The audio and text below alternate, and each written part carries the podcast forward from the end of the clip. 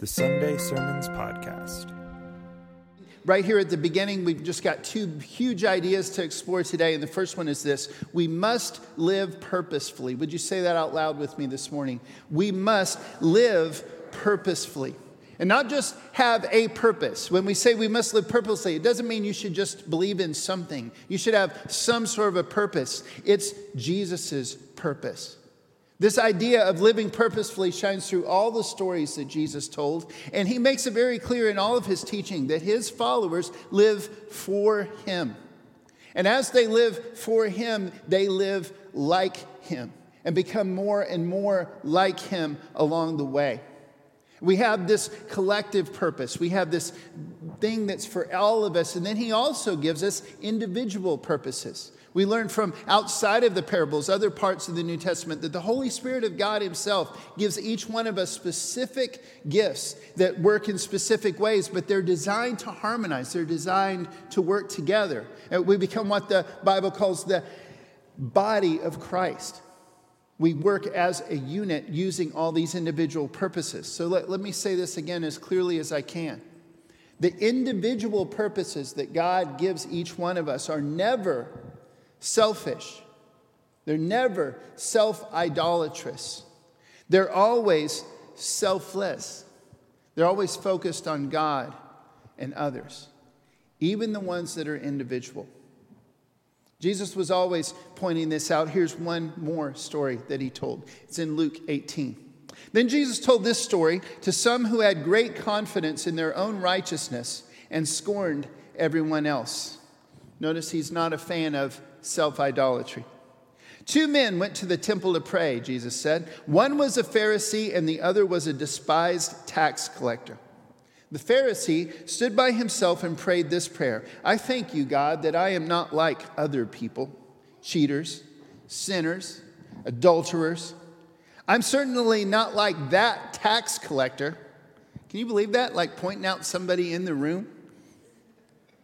I fast twice a week and I give you a tenth of my income. One more time, let me remind you as you read through these parables Jesus told, always start with the big thing that's obvious what he's trying to say. Don't read too much into it. There's layers of truth, there always is, but don't misunderstand this that Jesus doesn't like fasting or that Jesus doesn't like tithing. That's not the point he's making here. He's making a point against the Pharisee finding his own self worth in the fact that he does these very private, very personal, just between me and God kind of spiritual disciplines and never, never actually connects with God's heart. Does that make sense? Everybody get that? Okay, let's keep going. But the tax collector stood at a distance, and he dared not even lift his eyes to heaven as he prayed. Instead, he beat his chest in sorrow, saying, Oh God, be merciful to me, for I am a sinner. I tell you, Jesus said, this sinner, not the Pharisee, returned home, justified before God. For those who exalt themselves will be humbled, and those who humble themselves will be exalted. And remember, to be justified before God means to be declared righteous in His sight. It means that God Himself says, okay, you get another reboot, you get another chance. Uh, right, right here, I'm wiping your slate clean. And that only happens for all of us because of the cross and the empty tomb on the other side of that. We never find our righteousness in the things that we do. We get to do the things we do because He gives us righteousness in the first place. But some of these ideas, uh, uh these ideas of us submitting everything, of us getting lost in a bigger story, of us submitting our own dreams and our own aspirations and our own stories and our own everything, our own desires, our own everything that is, makes us us in our, our minds. Sometimes that is so hard for us to surrender, isn't it? Part of that is because our culture, just like every other culture, if you're watching on the internet somewhere, I don't know what country you may be in. We're Americans, so I'm picking on Americans because this is where we live. But we tell this story, we tell a lie to each other, not only with words, but with lots and lots and lots of stories. And we even tell them to our kids. And the lie is that you and your ideas and your dreams are the most important thing and the only way to happiness. And the villains in your life are anybody who try to shut you down. Anybody who says that your choices are wrong, they're a villain. For example, The Little Mermaid. Did you ever show that to your kids? Ever watch this when you were a kid? I'm not talking about the original one, the Hans Christian Andersen fable that he created. His basic moral of his story was stay in your lane and never, ever, ever mess with witches. She dies at the end of that one. It's a, it's a, it's a harsh story. But the one that we all know, Ariel doesn't want to be a mermaid, she wants to be a person. She falls in love with a human and she goes against her dad and everything else. She trades everything in her life for that. And who's the villain of the story? Her dad, who loves her and knows what's best. And how does he finally repent? He finally just says, Hey, whatever you want, I'm in favor of it. Go for it. And how does she get there? She pays a huge price to a witch. And it all turns out wonderfully. She gets the guy. She's happy. They all live happily ever after. Her dad finally repents of trying to squash her dreams, and everything's wonderful. How dare you show that stuff to your kids? Because here's what Jesus said If you try to hang on to your life, you will lose it. But if you give up your life for my sake, you will find it. To be fair, I like that movie okay. But do you see the lie? I'm going to give you guys some homework this morning. I would love, it's always, as always, my dream is that you take the sermon outline, the growth questions, you take these home, you actually use these as a Bible study, you revisit these, you give the Holy Spirit a chance to take you even deeper into all of these ideas. All of these that I'm going to highlight are in this, but I would, uh, there's several things I'm going to point out. I, I, I'd love for you to read a whole chapter at a time. One of those is Matthew 21. Can you say Matthew 21 out loud? Matthew uh, 21 is all about purpose. And we see it not only in the stories Jesus tells in that chapter, but also how he lives out his story in this chapter. Matthew 21 opens with the story of the triumphal entry, what we celebrate at Palm Sunday every year. And this is Jesus declaring his purpose. He's riding into town saying, I am the Messiah, and here it comes. This week is when I actually save the world. This is it. Everybody watching? All eyes on me. Here we go. That's Jesus at the beginning of 20, chapter 21. Next thing he does, he gets off the donkey, he clears the temple. Why? Because he's reclaiming the purpose of the temple. Not only had they turned it into what Jesus himself called a den of thieves or a den of robbers, they were cheating people there, but the part of the temple, the place in the temple that they were using for that was the, the um, hall of the Gentiles. It was the only place that was safe for people who were not God's people yet to come and to watch and to be invited to hear about God, to watch worship of God, to hear the Psalms like what Josh read this morning, uh, to, to be part of it. And they were excluding them so completely that that wasn't even a factor anymore. In fact, that's where they were doing this. So Jesus reclaims the purpose of the temple.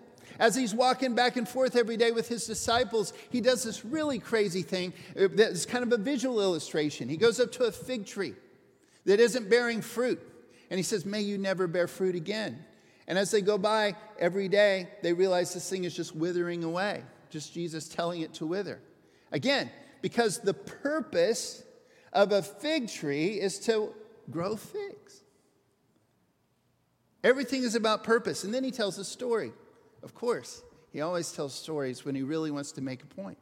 So he tells a story about a man with two sons, and he asks for help from both of them. And the one son says, Absolutely, I'll help you. I'll, I'll be right there with you, Dad. And the other one says, No, I, I'm just not feeling it today. But as the day goes by, the one who said he would help decides not to. And the one who said he would not actually changes his mind and goes out and works all day with his dad. And then Jesus asked the people that were listening, So which one of them did his father's will? Which one accomplished his father's purpose? It's an easy answer, and they got it right. I'm sure you can too. Was the one who actually did his father's will. He didn't say he would, he actually did it. And then Jesus tells this story Matthew 21, beginning with verse 33. Now listen to another story. A certain landowner planted a vineyard built a wall around it, dug a pit for pressing out the grape juice, and built a lookout tower. There's so many cool clues in here that he's pointing back to the Jewish people, pointing back to God's people throughout time. One of those, I believe, personally, I'm not sure because Jesus doesn't identify this part when he explains this. but when he's talking about the tower, that was such a big deal. Ezekiel 3 is one of my favorite passages in the Bible. He talks about being the watchman on the wall. And that was actually in that, that same idea was in the psalm that Josh read this morning. It's pretty cool. But I love that. But anyhow, he builds the, uh, back in the story, he built a lookout tower and then he leased the vineyard to tenant farmers and moved to another country. At the time of the grape harvest, he sent his servants to collect his share of the crop. But the farmers grabbed his servants, beat one, killed one, and stoned another. And so the landowner sent a larger group of his servants to collect for him. But the results were the same. And finally, the owner sent his son, thinking, Surely they will respect my son. Now, here, here's a second little homework thing for, to highlight. Two chapters at once, right next to each other Hebrews 11 and 12. These kind of give a quick rundown of some of the great stories of the Old Testament and the heroes that Jesus would have been taught about as a child. Even though he already had a pretty cool perspective of his own on it, as he's experienced life as a human, he would have been taught these stories. And he, these are the ones he's referencing people who gave their lives, people who were stoned or killed in other ways because they were representing God to his people. And of course, the son represents him. But when the tenant farmers saw his son coming, they said to one another, Here comes the heir to this estate. Come on, let's kill him and get the estate for ourselves. And so they grabbed him, dragged him out of the vineyard, and murdered him. Once again, we see what happens when we let our purposes define our actions. Instead of being caught up into God's purposes and what He calls all of us and each of us to do, when we make it our business to just do what we want, it derails every single time. Jesus continues When the owner of the vineyard returns, Jesus asked, What do you think he will do to those farmers? The religious leaders replied, He will put the wicked man to a horrible death and lease the vineyard to others who will give him his share of the crop after each harvest. And then Jesus asked them, Didn't you ever read this in the scriptures? And by the way, what he's quoting here is Psalm 118, 22 to 23. One of the most often quoted passages in the New Testament. It's an Old Testament passage that several New Testament authors quote. But Jesus says, The stone that the builders rejected has now become the cornerstone. This is the Lord's doing, and it's wonderful to see. And then Jesus himself says, I tell you, the kingdom of God will be taken away from you and given to a nation that will produce the proper. Because he's not interested just in our genetics. Are we, are we just somehow the physical descendants of Abraham? He wants us, he always wanted all of his people everywhere to welcome more and more people into his family, into his people. That's still his dream. That's still what he wants, but he wants us to produce fruit. He wants us to live purposefully. Sidney J. Harris said the whole purpose of education is to turn mirrors into windows. I'm going to let that sink for a second, say it one more time. This is way, way cool. The whole purpose of education is to turn mirrors, as in all the things that help us look at ourselves, into windows, things that help us focus on God and others. And for those of you who are watching online, I keep going like this. You don't see what's up there, but in this room, always behind this stage, is a banner that says, Love the Lord your God with all your heart, soul, mind, and strength, and love your neighbor as yourself. Everything that Jesus taught us was that that was the kind of purposes he wanted us to have. At the beginning of this series, I told you that the title, Stories Like That, came from a Rich Mullins song it's okay, I'd like to sing that for you this morning. This is a wonderful song, and it, it's the best way I know how to uh, just express this huge idea. And it's simply this as we interact with Jesus, not just the stories he told, but the story of his life, who he was, who he still is, but how he lived on this earth. As we interact with that, as we use our imaginations, as we try our best to, to copy that, the dream is that we become more and more like him.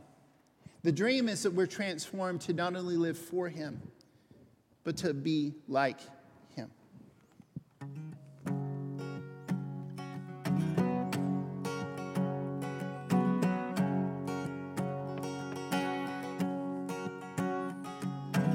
You was a baby like I was once, crying in the early morning. You were born in a stable, Lord. Reed Memorial's where I was born. They wrapped you in swaddling clothes. Me, they dressed in baby blue.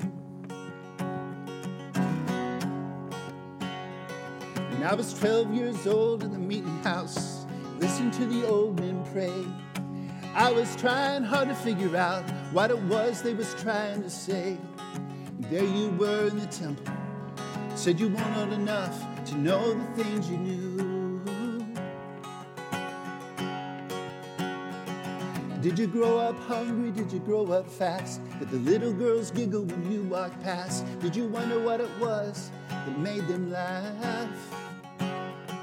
And did they tell you stories about the saints of old?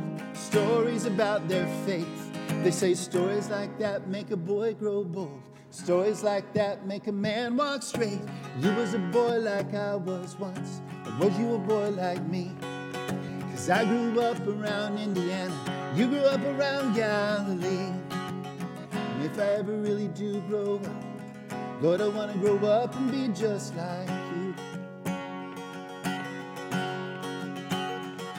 Did you wrestle with a dog and lick his nose? Did you play beneath the spray of a water hose? Did you ever make angels in the winter snow? And did they tell you stories about the saints of old? Stories about their faith? They say stories like that make a boy grow bold. Stories like that make a man walk straight.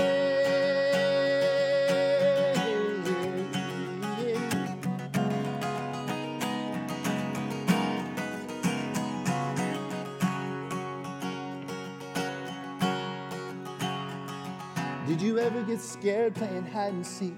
Did you cry not to, did you try not to cry when you scraped your knee? Did you ever skip a rock across a quiet creek? And did they tell you stories about the saints of old? Stories about their faith? They say stories like that make a boy grow bold. Stories like that make a man walk straight.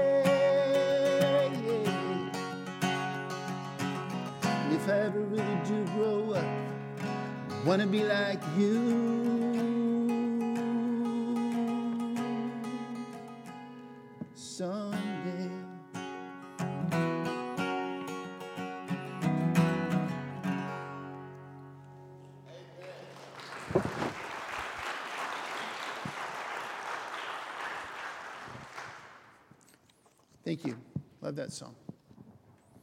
Here's where it all comes down. All these things we've been exploring this whole summer together, all these stories that Jesus told, all these invitations to join his larger story. It all comes down to this we must serve faithfully. We've got to stay at it. We can't be like that first son who says we're going to do it and then we don't. We've got to be like, well, it'd be better to be like the first son and say we will, but then follow through. If anything, we need to be like the second son. Maybe we miss it at first, but then we come back around and we get it right. But we need to serve faithfully. Would you say that out loud with me? We must serve faithfully. And when we fully commit to Jesus, when we find our purpose in Him, we find so much more. We find unity in our shared purpose. We find joy and fulfillment in ways that our own petty dreams and ideas never could give us, even if we accomplish them. And when we work together, when we daily choose to accomplish His will and make that the priority of our lives, we experience life as it was meant to be lived. One more homework, whole chapter Matthew 13. Everybody say Matthew 13. Thank you. Hopefully, you go back and actually read that later. But let me summarize for you. These are several of the stories we've already looked at, and one more we haven't yet. One is the parable of the sower. Clearly, the core meaning of that one is that we're supposed to produce fruit. Does this sound familiar? Remember this one? It's all in the same chapter. Then we have the twin stories of the mustard seed in the yeast, both of which talk about persistence, but also the idea that the fruit that God puts in us, the fruit that God wants to produce in us, actually makes the world a better place. Just like yeast produces bread and a little mustard seed produces a tree that gives people shelter and shade. It's a, and, and mustard. I mean, that's a good thing too, right? I like mustard. And then we've got the stories of the treasure and the stories of the pearl, where people understand, they count the cost, like we explored last week. They count the cost, they realize this is worth more than everything else in my life put together. This is everything. This is more than everything. And they trade everything for it. Same chapter. Here is another story Jesus told. The kingdom of heaven is like a farmer who planted good seed in his field. But that night, as the workers slept, his enemy came and planted weeds among the wheat and then slipped away. When the crop began to grow and produce grain, the weeds also grew. The farmer's workers went to him and said, Sir, the field where you planted the good seed is full of weeds. Where did they come from? An enemy has done this, the farmer exclaimed. Should we pull out the weeds? They asked. No, he replied. You'll uproot the wheat if you do. Let both grow together until the harvest. And then I will tell the harvesters to sort out the weeds and tie them into bundles and burn them and put the wheat in the barn. This is such a cool and profound and simple story. I've heard it unpacked in several different ways. I myself have unpacked it in several different ways, and I think there's several ways you could apply this, several really cool truths. But again, thankfully, this is one of the ones that Jesus himself explained. He tells us exactly what he means by it just a few verses later. Let's check what out. Check out what he said. Then, leaving the crowds aside, I'm sorry, then leaving the crowds outside, Jesus went into the house. His disciples said, Please explain to us the story of the weeds in the field. Jesus replied, The Son of Man is the farmer who plants the good seed. Notice all the imagery is different than the parable of the sower. Okay? He, he explained that one too. The sower was anyone who says the good news, and the seed was the word of God. It's different here, so pay attention. The Son of Man is the farmer who plants the good seed. The field is the world. Again, I've heard this applied to the church. I've heard this so many different ways. But Jesus himself says, in what he means by the story is it's the world. God puts us, his people, into the world. It's God himself who places his people in the world. The weeds are the people who belong to the evil. I'm sorry, the field is the world, the good seed represents the people in the kingdom. The weeds are the people who belong to the evil one. The enemy who planted the weeds among the wheat is the devil. The harvest is the end of the world, the harvesters are the angels. Just as the weeds are sorted out and burned in the fire, so it will be at the end of the world. The Son of Man will send his angels, and they will remove from his kingdom everything that causes sin and all who do evil. And the angels will throw them into the fiery furnace where there will be weeping and gnashing of teeth. And then the righteous will shine like the sun in their Father's kingdom. Anyone with ears to hear should listen and understand. In case they didn't, he told another really quick story right after that about the net. And he said that, that day, when he comes back, it's going, the end of the world is going to be like a fisherman who's fishing with a net.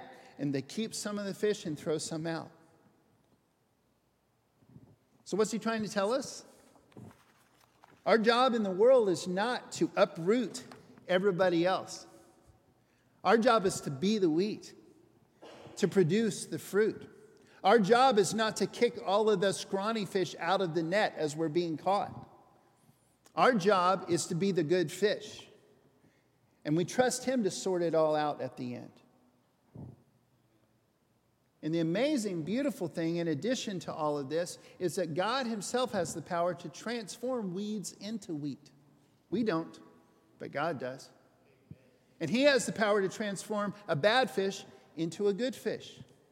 We don't, but God does. And us doing our job is exactly what makes it possible for Him to do His. Do you understand all these things? Jesus asked. Yes, they said, we do. And then he added, I just love that he adds this, because he's all the time picking on the religious leaders, but he didn't hate them. He, he reveals his heart and his dream for them here. Then he added, Every teacher of religious law who becomes a disciple in the kingdom of heaven is like a homeowner who brings from his storeroom new gems of truth as well as the old. They're invited too. The most messed up people, the most self righteous people, the most legally perfect but totally in, in, inwardly corrupt, the most just vile and evil people that you can imagine. Everybody is welcome to join the kingdom of God. But we all have to surrender everything. We all have to let His purposes drive our life, and we have to serve faithfully. Well, one more time, not forever, but for a while. I, I, I got to refer to Tolkien one more time. You guys ready? Here we go. Tolkien and the, and the Inklings, they understood that living purposefully meant commitment, and it meant teamwork, and it meant relentless faithfulness. And that's why for 30 years, they met every single week and worked together, and that's why their body of work still stands the tests of time. And in the Fellowship of the Ring, again, the story of the fellowship itself is, is about this idea. This incredibly diverse group of people came together because of a shared purpose. Every single one of their contributions mattered. Every single thing each one of them brought to the table, their own backstory, their own weaknesses and strengths, everything mattered, but this, their success was not because they all experienced a boost in their self esteem or, or because they got self actualized. It was because they all surrendered all of that to one single shared purpose. And together they accomplished what they were designed to do. A great example of how they were changed is the dwarf Gimli and the elf Legolas. Gimli, at the beginning of the story, is a bold, mighty warrior with so much potential, but he was racist. He hated elves and he has to be on a team with an elf. Then you got Legolas, who's also a mighty warrior, but he's also racist. He doesn't like dwarves. They had to work together, and over the course of the story, they grew to grudgingly respect each other, grudgingly work together, and eventually became fast friends. Uh, toward the end, there's a, there's a wonderful uh, conversation. I'm paraphrasing a little bit just to get to the next thing as we wrap up here. But basically, Gimli, they both think they're going to die in this battle. And Gimli says, I never thought that I would die fighting side by side with an elf. And Legolas says, How about side by side with a friend? And he says, I, I could do that. In that moment, you realize they've thrown all that junk and stupidness away. They've been transformed. And that's the hope for all of us. Because as we give up our own stories, we get the chance to be drawn into the bigger story. Would you watch this clip? Then we'll wrap up together this morning. I can't do this, Sam. I know. It's all wrong. By rights, we shouldn't even be here. But we are It's like in the great stories, Mr. Frodo. The ones that really mattered. Full of darkness and danger they were. And sometimes you didn't want to know the end. Because how could the end be happy? Could the world go back to the way it was when so much bad had happened?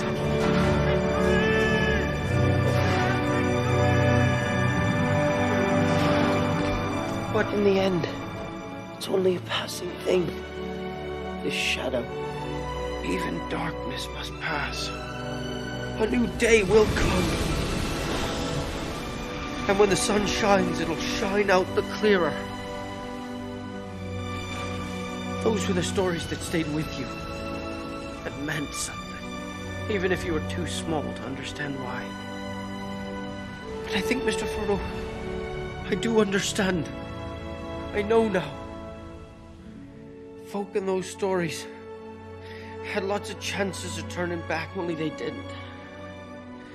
They kept going. Because they were holding on to something.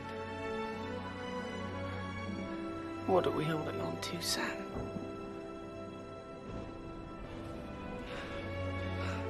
There's some good in this world, Mr. Frodo. And it's worth fighting for. This morning, like every single Sunday, we're going to play a song. Invite you to stand and sing. Invite you to make some sort of a choice in the direction of God and in the direction of the things we're talking about. This morning, I invite you, please, if God is moving in you, act on that tangibly. If, if you realize that you've never completely given the purposes of your own heart over to God and surrendered to His purposes, today is your day. Give your life to Him. Maybe you've been running from Him for a while. Maybe you've just taken back some of the things. So you're, you're, you're just not giving Him everything. You, you're ready to give it back. Maybe you'd like to make a formal commitment to, to join this particular part of the body of Christ in a more tangible way. Maybe there's something you need prayer for. I don't know, but I'm inviting you to make that choice this morning. But every single one of us, listen, this is the invitation. Join the big story. Let your little story that you thought was going to be everything blend into the big story because it's a great story. And it is the story, whether you like it or not, whether you understand it or believe it or not. It's the story. And we're invited to become part of that, to play a real part. Let's do that as we stand and sing.